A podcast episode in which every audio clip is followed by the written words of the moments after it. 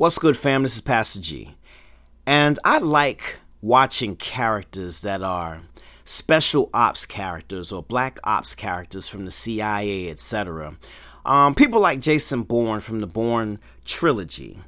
And I like watching how they can walk into just about any situation and immediately assess what's going on. So, Jason Bourne, he'll walk into a warehouse and then he'll go into an office in a warehouse and he's ambushed.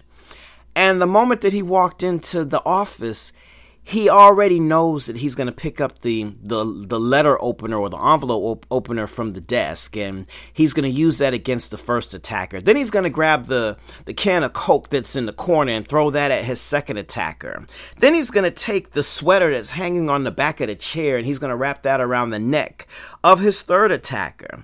And I, I just eat that stuff up. Um, because what resonates with me is that He's always aware of his surroundings and he's always prepared for whatever. Many of us grew up in neighborhoods or even still live in places where we have to pay attention to our surroundings on a regular basis because if we don't, it could mean major loss for us. Well, we're going to take a look at 1 Peter today, and we're going to talk about the topic keep your head on a swivel. Coming up next on The Trifling Ones.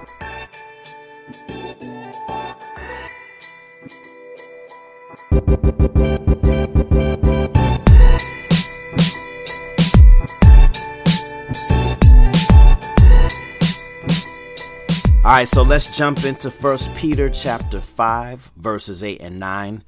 Once again, that's 1 Peter chapter 5 verses 8 and 9 and it says, Be alert and of sober mind.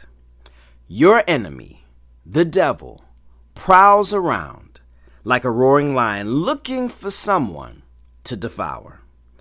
Resist him, standing firm in the faith, because you know that the family of believers throughout the world is undergoing the same kind of sufferings.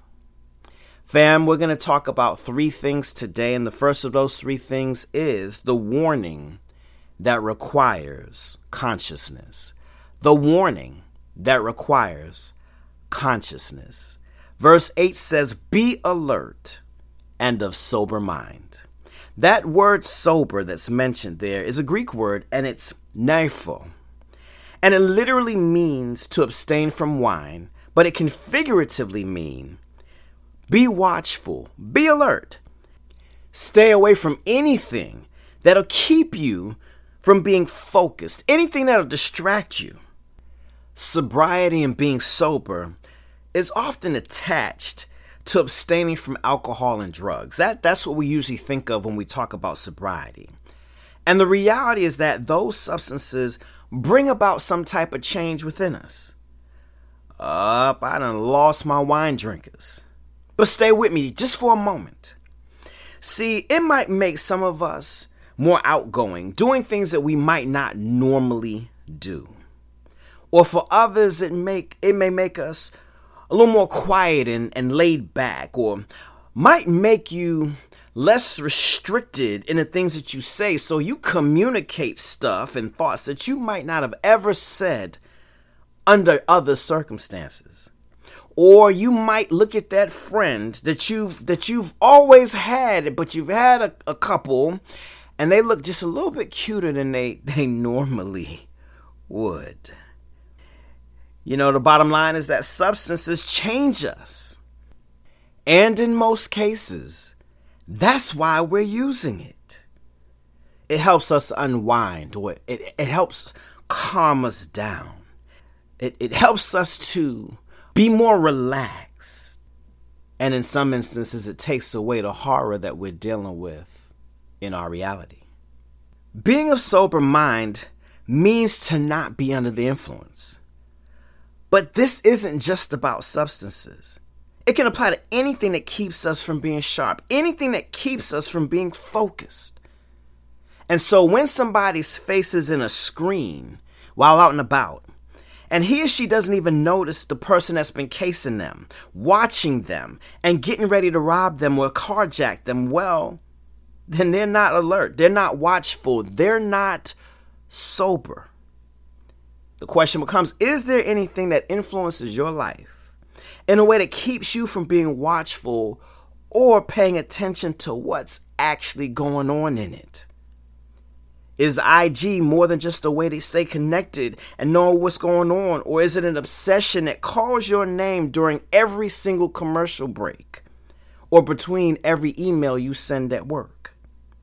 Is there a person in your life that has you so caught up, your nose is so wide open that you can't even see the direction that your life is going in right now? Or are you caught up in the job or in the business that you started? So much so that you can't see that your spouse or your kids or your friends aren't getting what they need from you.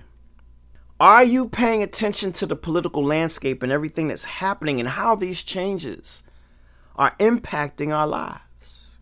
Well, the Bible is issuing a warning that just like Jason Bourne, we've got to be conscious of what's happening around us at all times. The warning that requires consciousness. But then our second point is the warfare that recklessly consumes. The warfare that recklessly consumes. Verse 8 also says, Your enemy, your enemy, the devil, prowls around like a roaring lion looking for someone to devour. Peter says, Your enemy. He doesn't say potential enemy. He doesn't say uh, he's kind of acting funny, but we'll see how this goes to see if he becomes an enemy. We're talking about somebody who's already been identified as an enemy combatant. And it says, and he prowls, this enemy, looking for someone to devour, to recklessly consume. When we don't exhibit consciousness, when we're asleep at the wheel, when our heads are not on a swivel, well, then our enemy will absolutely, positively not hesitate to demolish us. He's patient, he's locked, and he's loaded. So the question becomes are we making ourselves sitting ducks? You know, when you watch a movie and you see somebody who's about to become a victim or a casualty because they're oblivious to what's going on around them and the decisions that they're making, and you see it a mile away, but they don't. And so you just sit there and you watch as they get got, or as they lose their property, or their dignity, their family, and in some cases, their lives. So look around right now. Do you recognize that you are in the middle of a battlefield? Do you recognize that there's value in who you are? And because you are valuable, there is a war that has been waged specifically against you. It's not an enemy, it is your enemy. Your enemy does not want to see you seek him. Your enemy does not want to see you touch lives. Your enemy does not want you to be successful. Your enemy doesn't want you to grow and develop. Your enemy wants to devour you. And so, my question is are you letting him? My question is Look around. Look at your surroundings. Look at your environment. Look at what's around you. Conduct a threat assessment and make a determination if there are things around you that have been strategically placed there to trip your behind up. Also, look around and make a determination what have I lost because I was slipping, because my head wasn't on a swivel? What did I give away to the enemy because I was living foul? Which regrets do I have because I allowed my dreams and my future and my faith to be devoured and to be consumed? This war is for real.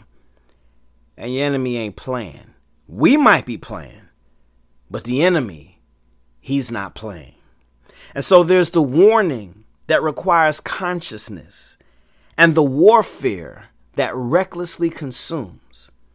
But then there is the walk that resists consumption, the walk that resists consumption. Verse number 9 says, Resist him, standing firm in the faith, because you know that the family of believers throughout the world is undergoing the same kind of sufferings. So, as you undergo attacks, remember this do not allow him to get a foothold in your life. So, what if you were caught slipping and you messed up?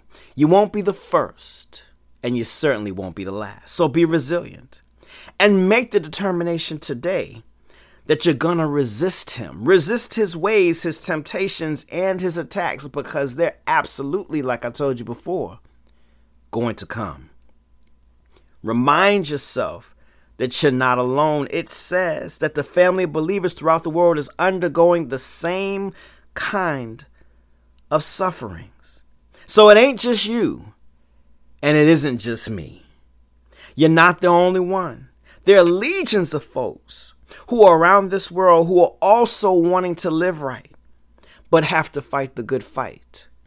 You are not alone. So, because your enemy, your enemy, the devil prowls around like a roaring lion looking for someone, anyone, to devour, will you allow it to be you? Or will you resist the consumption through faith and a determination to survive spiritually and then thrive knowing that we all got something going on? But through Him, we'll be able to resist and ultimately have the victory.